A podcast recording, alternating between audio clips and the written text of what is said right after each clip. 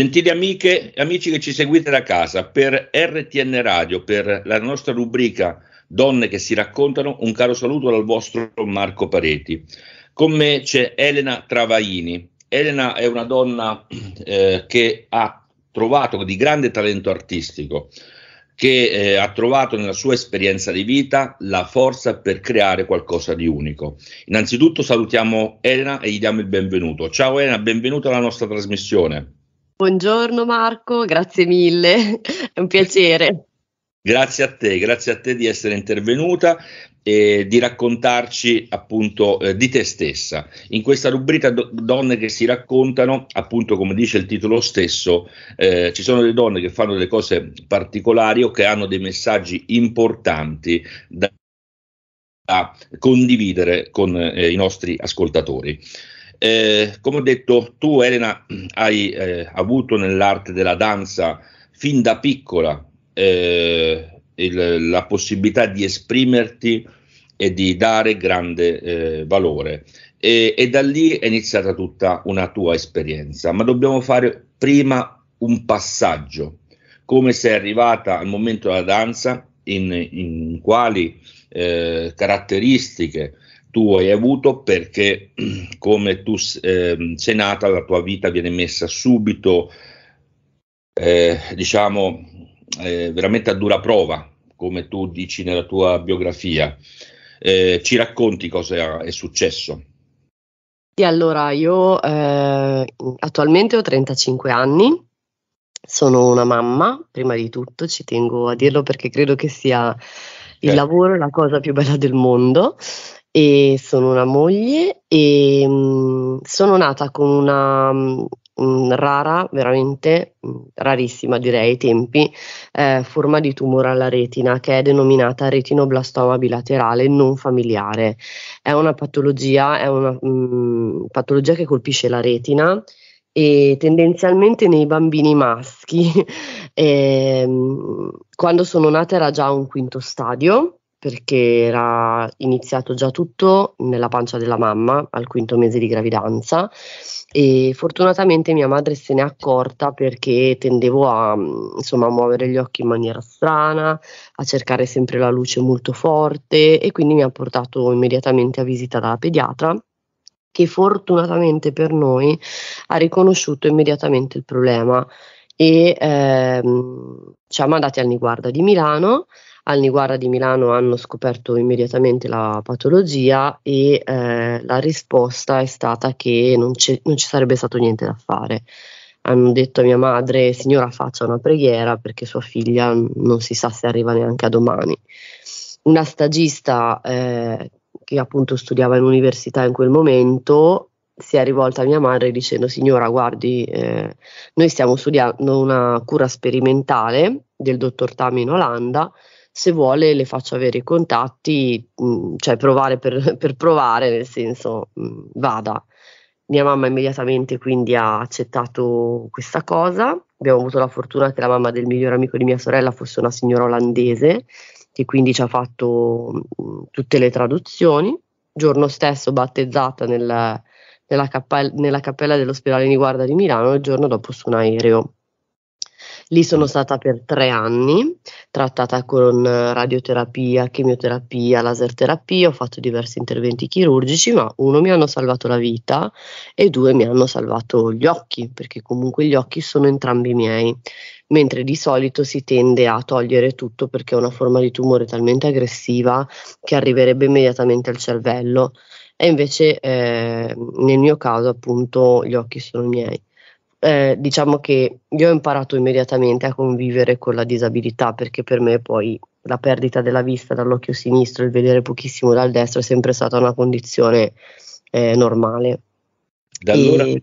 Elena, da allora la, la, condizione di vista del, del, dell'occhio dove tu mh, mm, parzialmente vedi è rimasta eh, costante? Mm, no, no, è andata peggiorando, tant'è che due anni fa ho fatto eh, una visita con la mia oculista oncologa in Istituto Nazionale dei Tumori e, e, mi aveva detto che insomma avrei avuto ancora sei mesi più o meno per vedere qualcosina, invece sono passati due anni e, e siamo ancora qua, quindi Eh, boh, si vede che, come dico sempre io, sono un po' più cazzutella della malattia. bene, bene, e, bene. Una tua caratteristica. Mm. L'unica cosa che... Anche per te nel tuo racconto scopriremo anche il perché. Prego. Esatto. L'unica cosa che, eh, diciamo, con la quale ho fatto molta più fatica a convivere e abituarmi è stato il fatto che comunque tutta questa terapia che io ho fatto, soprattutto la laser e la radio, che mo- erano eh, 35 anni fa veramente molto invasive ed aggressive, non hanno permesso alla cartilagine intorno all'occhio di svilupparsi correttamente, di crescere, no? hanno diciamo ammazzato il tumore ma anche eh, la parte della cartilagine, quindi sono cresciuta con questa malformazione che è molto visibile agli occhi, che va a mm. creare proprio, cioè è come se io avessi diciamo la forma dell'occhio di un, di un neonato, no? di una bambina molto piccola. Certo, certo. Convivere con quello è stato, io, io la definisco la mia croce la mm. cosa più, più pesante, no? Perché comunque le persone ti guardano, le persone ti giudicano, i bambini soprattutto sono molto schietti, sono molto sinceri, quindi si fa sempre fatica da bambino a bambino a comprendere no? il perché di certe cose. E mia mamma, i miei genitori, comunque, mh, io credo di aver avuto una famiglia veramente fantastica, mi hanno sempre mh, buttata nel mondo reale non mi hanno fatto frequentare scuole speciali, eh, cioè mi hanno fatto fare le attività che farebbe qualsiasi bambina e perché secondo loro comunque eh, era giusto affrontare subito il mondo, no? Sai, ci, esistono dei centri dove magari i ragazzi non vedenti possono andare fino ai 18 anni, ma poi quando esci da lì sei punta a capo. Yeah. E facendo le attività come quelle che fanno tutte le bambine, non è che ai tempi c'era tanta scelta, i maschietti facevano calcio e le bambine facevano danza. e quindi mamma mi ha, mi ha, semplicemente iscritta ad un corso di... Quindi Elena, eh, tu a cinque anni praticamente sei arrivata a, alla danza per merito di tua madre che ti ha me, ehm, inserito in questo, in questo corso di, sì. danza, di approccio di danza e da lì hai scoperto delle cose.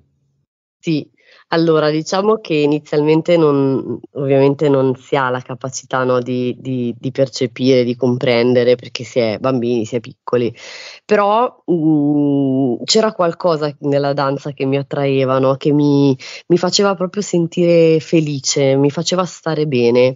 Era quella sensazione che poi piano piano è, è cresciuta in me sempre di più ehm, del sentirsi realizzata, eh, del comprendere comunque di essere in grado di fare bene qualcosa e quindi sviare l'attenzione delle persone dall'aspetto fisico al talento. Ovviamente inizialmente per me era un, mo- un momento anche di eh, socializzazione, perché io ho sempre avuto un sacco di amici, eh, su questo non, non, non, posso negare di non aver avuto amici, di non aver fatto esperienze, di non aver avuto delle belle compagnie, perché non sarebbe la verità. Però certo. c'è sempre quel lato, eh, diciamo, molto intimo e personale in cui sei consapevole di essere diversa dagli altri, non c'è niente da fare, non si può cambiare questa cosa. E quindi ho continuato con la danza, poi in realtà ho studiato anche musica, sono stata una corista, poi una solista, eh, insomma ho fatto diverse cose, ma la danza non l'ho mai abbandonata, magari lasciata da parte perché non si poteva far tutto, no? anche proprio per una questione economica, però mh, nell'età poi dell'adolescenza l'ho ripresa. Ho ricominciato facendo hip hop, poi ho fatto funky, poi ho mh, fatto tango argentino, ho iniziato con i balli di coppia e avevo questo sogno nel cassetto che era, che era, proprio quello di mettermi alla prova attraverso la danza, no? Quindi eh, adesso una cosa, Elena, prima mh, mm, di, di, dirci questo aspetto, eh, c'è anche un aspetto, cioè il rapporto con gli altri che tu hai vissuto da bambina, hai vissuto da, eh, da ragazza fino adesso all'adolescenza e poi ci racconti il resto eh, de, appunto della tua vita. Mm com'era con gli altri coetanei e coetanee il, il, il tuo rapporto? Allora, domandona. No, come ti dicevo, io ho sempre avuto veramente tanti amici, eh. Cioè, sì. proprio persone che erano anche molto protettive nei miei ecco, confronti. C'era lo sciocco che faceva prese in giro o atti? Mm, certo, certo, sì, sì, bulli. Qual è stata di fronte a queste a queste... Ma allora, la prima volta, eh, o comunque le prime volte che succedeva, mh, mm, vabbè, giustamente anche adesso che succede ancora ci rimango comunque molto male, anche se magari non lo do a vedere, cerco di fare finta che, capito, mm, non, la cosa non mi tocchi, in realtà mi tocca perché le parole comunque feriscono, cioè non, non è che possiamo far finta che non sia così. Eh, però, eh, come dire, ho sempre ho capito abbastanza velocemente, ti dirò, mm-hmm. che è importante riuscire a circondarsi di persone che ti apprezzano, no? così come sei, che ti vogliono bene. E non devono essere 2000 persone, ma ne basta anche solo una. E, um, fino a qualche anno fa comunque tendevo molto ad appoggiarmi agli altri, che non vuol dire eh, fare la vittima, no? Ma semplicemente trovare delle persone con le quali stavo bene, che tra l'altro eh, cioè, con cui anche magari discutevo, litigavo, eh, mi confrontavo, eccetera, eccetera, ma che ero consapevole che nel momento in cui eh, si usciva e c'era la, la battutina, la persona che squadrava, eccetera, mi sentivo come protetta, no? come mh, mm, consapevole che se fossero andati oltre comunque ci sarebbe stato qualcuno a guardarmi le spalle, anche se ho imparato abbastanza velocemente a difendermi da sola, a rispondere a tono, eccetera, eccetera. Però non avevo acquisito ancora quella sicurezza in me stessa, quell'accettazione probabilmente della mia situazione che è arrivata solo, ti dirò la verità, intorno ai 30 anni. Ok. Eh, a volte reagivo meglio perché magari ero più serena io, a volte crisi di pianto, insomma, eh, cioè, mi ha messo state dette delle cose assurde, cioè gente che mi ha detto con, con, che coraggio esci di casa, io se fossi stata al tuo posto mi sarei ammazzata, vergognati, sei un mostro, ah, schifo, cioè, il livello è un po' questo, no?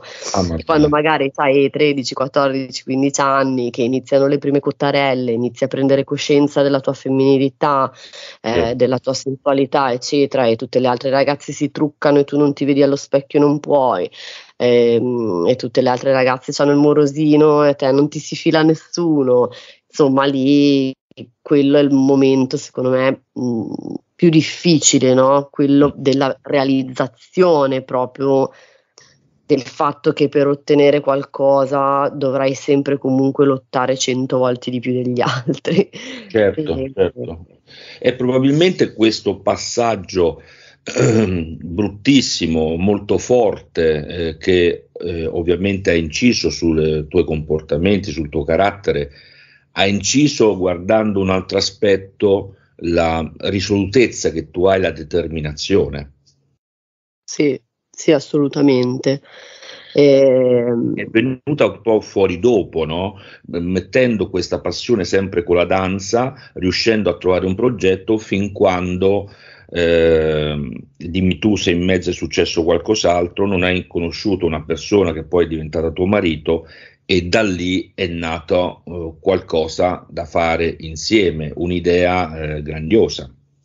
Sì, allora tieni presente che io sono diventata mamma a 20 anni e in realtà ho anche un ex marito. La cosa, diciamo, bella mia eh, è che nonostante io abbia 35 anni ho fatto veramente tante esperienze, ma tante esperienze proprio a livello umano, no? Quindi sono passata da una gravidanza a un, matri- un primo matrimonio eh, con un primo divorzio, ehm, a un secondo matrimonio, ho eh, un bagaglio di esperienze eh, che ovviamente non sono tutte positive, come abbiamo appena potuto raccontare, che però mi aiutano tantissimo a ehm, restare in contatto con un, veramente una vasta gamma di persone differenziate, cioè dal ragazzino alla donna, all'uomo adulto, eh, alla persona disabile, mh, perché appunto mh, ci sono tante sfaccettature della mia vita, cioè io non sono solo la ballerina professionista disabile che ha raggiunto 2000 obiettivi, sono comunque una donna, sono comunque una moglie, una mamma, cioè, e quindi ci sono nella mia vita anche tutte le problematiche legate alla gestione della famiglia, della casa, della figlia, di un sacco di cose. E, mm, quindi Come nel mente comunque... Tua figlia che... Mia figlia, mia figlia ha 14 anni, è una ragazzina, quindi anche lei è in piena adolescenza. Come si chiama? Si chiama Aurora.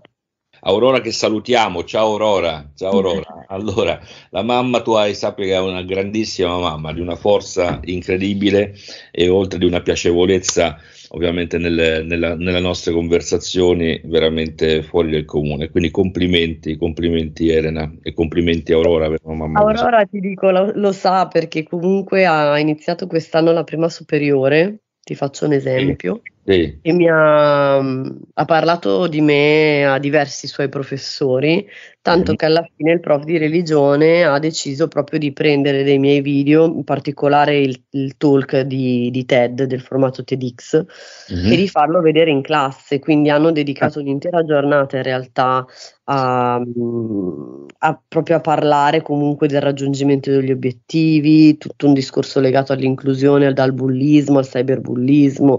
Cioè, eh. lei proprio va molto fiera di questa cosa perché ha realizzato, poi lei viene spessissimo con noi agli eventi, è veramente molto partecipe della, della nostra vita e, e, e, le piace proprio raccontare. Probabilmente credo che sia anche un modo per evitare che eh, poi la giudichino perché, abbia, perché, ha una mamma diversa, no? Quindi mette le mani avanti e dice ok sì la mia mamma è diversa però guarda cosa fa, guarda che, Beh, sia un, anche un meccanismo intelligente no? certo. di, di, di difesa perché comunque la mia cuore di mamma, no? È anche la preoccupazione che quando lei magari inizia una scuola nuova, un nuovo percorso, la possano prendere di mira per quanto riguarda poi il mio aspetto, no? Certo. E, perché è un pensiero che comunque c'è, eh, non, non, si può dire che non c'è. E lei ha trovato il suo modo per, eh, diciamo, raggirare l'ostacolo, no? portando in, in positivo quella che è l'esperienza eh, che lei vive mm, ogni giorno con me, cioè abbiamo fatto tanti viaggi, ha fatto mille esperienze, ha conosciuto tante persone e, e, quindi poi alla fine casa mia si riempie di tutti i suoi compagni di scuola, cioè funziona sempre così. Beh, molto bello, molto bello questo, complimenti, allora risalutiamo Aurora e veramente complimenti anche per questa, eh, questo orgoglio di raccontare la propria famiglia, no? quindi questo è molto bello.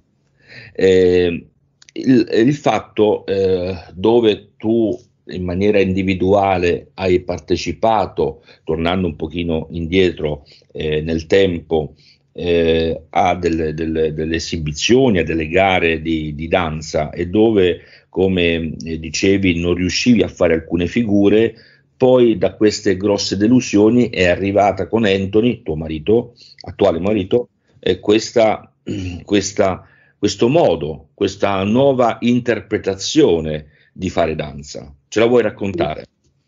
Sì, allora noi appunto ci siamo eh, conosciuti nell'ambito del ballo e, e, da lì non ci siamo mai più lasciati abbiamo, io era, eh, lui per me rappresentava tutto quello che io desideravo, no? quindi avere un partner, un ballerino, fare gare, inseg- diplomarmi, eccetera, eccetera. Abbiamo realizzato tutte queste cose, quindi abbiamo studiato, siamo diventati insegnanti, abbiamo fatto gavetta, abbiamo fatto gare fino a essere eh, ospitati ai campionati del mondo. E però durante diciamo, le gare agonistiche, quelle di livello ormai internazionale, quelle più complicate, eh, c'erano delle difficoltà oggettive. Io non ho mai voluto gareggiare nella categoria, diciamo, paralimpica perché non c'erano altri non vedenti, avrei gareggiato contro me stessa.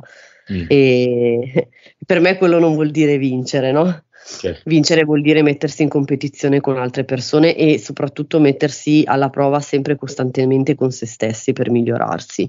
Certo. E, e, quindi quello che per me era diciamo la mia valvola di sfogo, quindi ciò che mi faceva stare veramente bene, la danza, eh, iniziava a diventare un problema, io crisi di pianto, eh, arrivavo a casa sconvolta, non volevo più andare a, mm, cioè comunque fare gare, eccetera, eccetera, no? E Anthony ha detto io devo capire effettivamente qual è il tuo problema e mm, se possiamo andare avanti in qualche modo mm. oppure eh, ci dobbiamo fermare, cioè siamo arrivati al nostro massimo.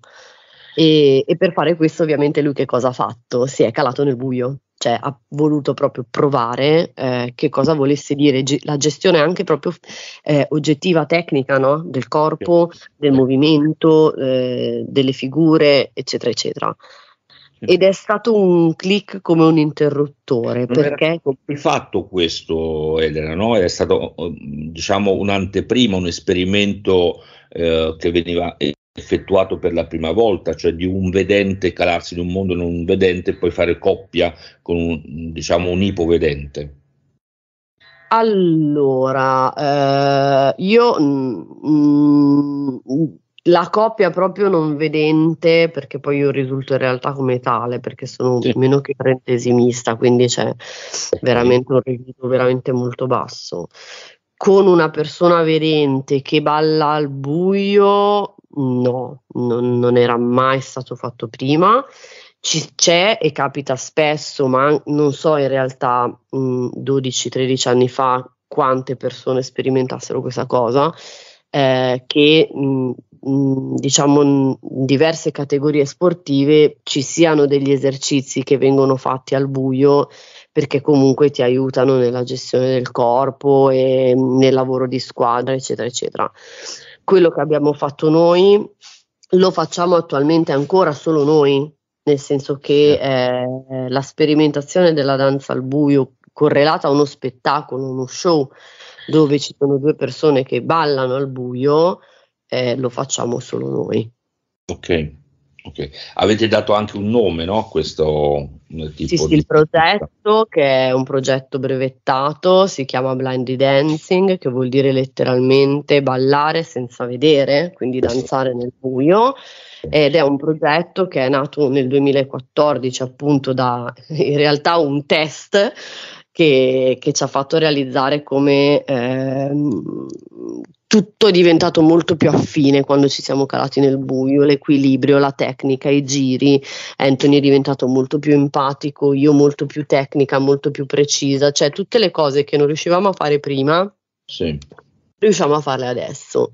E da lì abbiamo iniziato a portare degli show per vedere un po' la reazione del pubblico, no? anche nei confronti di, di, una storia, perché poi non è solo il ballare bendati, è il farlo, ma raccontando che cosa ci sta dietro ed è questa la grande differenza esatto. Mm, che, che, che, por- che portiamo avanti, perché eh, io credo a parte che non è proprio così semplice fare quello che facciamo noi bendati, però è fattibile no? anche da due persone vedenti perché l'abbiamo testato, cioè noi abbiamo fatto ballare circa 250.000 persone nel mondo con questa sperimentazione però il fatto di avere una storia, una storia di raggiungimento degli obiettivi, di, di tenacia, no? di desiderio di, di, riscattarsi in qualche modo e di certo. fare nel mondo, ecco, questo eh, ce l'abbiamo solo noi e, e funziona perché le persone comprendono.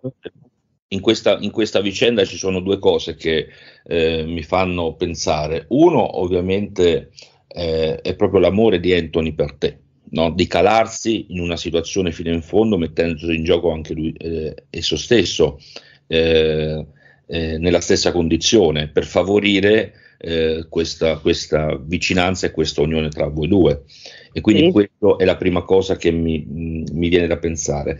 L'altro ovviamente è più evidente l'importanza del messaggio sociale eh, determinato nell'inclusività eh, delle persone a prescindere no? di qualsiasi cosa, quindi c'è un messaggio sociale estremamente importante e tutto sì. ricade nella forma artistica dove l'arte in questo modo sa comunicare, sa trasmettere in maniera molto penetrante e, e forte e determinata attraverso una, la forma della danza eh, quello che sono quei messaggi che voi, voi, come coppia volete dare e te in particolare eh, vuoi dare al mondo, ma come apertura mentale eh, di possibilità agli altri di poter realizzarsi anche di fronte a difficoltà oggettive, se non fisiche, se non di altra natura. Esatto, esattamente. Hai fatto un riassunto perfetto, direi. Diciamo la cosa anche mh, importante che poi è andata sviluppandosi con la sperimentazione della danza, che adesso non è più solo danza, ma sono giochi e sono anche percorsi, eccetera, eh, legato poi al fatto che io ho iniziato a studiare comunicazione, quindi sono diventata una formatrice a tutti gli effetti, e non soltanto quello di portare un messaggio assolutamente inclusivo, che quello sta alla base, no? Certo. Perché quando tu cali una persona nel buio gli dimostri che in realtà non è vero che una persona disabile non può fare, fa in maniera diversa quindi eh, non c'è necessità di dover parlare con noi in maniera differente, non c'è necessità di pensare che non possiamo fare le cose, semplicemente bisogna avere, diciamo, la sensibilità di capire che magari ci vuole più tempo, magari ci vuole una spiegazione differente, però ci arriviamo, cioè ce la possiamo fare anche noi. E questa certo. è la prima lezione che viene impartita, diciamo, attraverso questa esperienza, ma fidati che arriva subito, nel momento in cui tu bendi una persona si trova completamente smarrita, cioè catapultata in un mondo diversissimo, cambia completamente il modo di comunicare, proprio di rivolgersi verbalmente agli altri, alle altre persone sì. e eh, presta molto più attenzione a tutto. E facendolo sperimentare a così tante persone che io chiamo in maniera simpatica le mie cavie, quando facciamo lezione, perché per me sono le mie cavie, perché mi servono per migliorare, no? Il discorso che facevo prima, per imparare sempre qualcosa di nuovo. Ehm, abbiamo iniziato a lavorare, ho iniziato prevalentemente a lavorare proprio sul discorso della comunicazione, fino a far diventare queste esperienze delle esperienze proprio di crescita personale, team building, le utilizziamo nelle aziende, le utilizziamo nelle scuole, dove ovviamente colleghiamo tutto un discorso legato al bullismo, al cyberbullismo, nelle aziende invece lo facciamo certo. proprio mh, per parlare di collaborazione tra colleghi, no? lavoro di squadra. Abbiamo allenato anche delle squadre sportive, la nazionale italiana di pattinaggio sul ghiaccio, ad esempio, i ragazzi che si spera riusciranno ad arrivare quando ripartiranno a fare le Olimpiadi invernali. Mm, è un, proprio diventato un metodo sperimentale che può essere applicato in tantissimi ambiti diversi.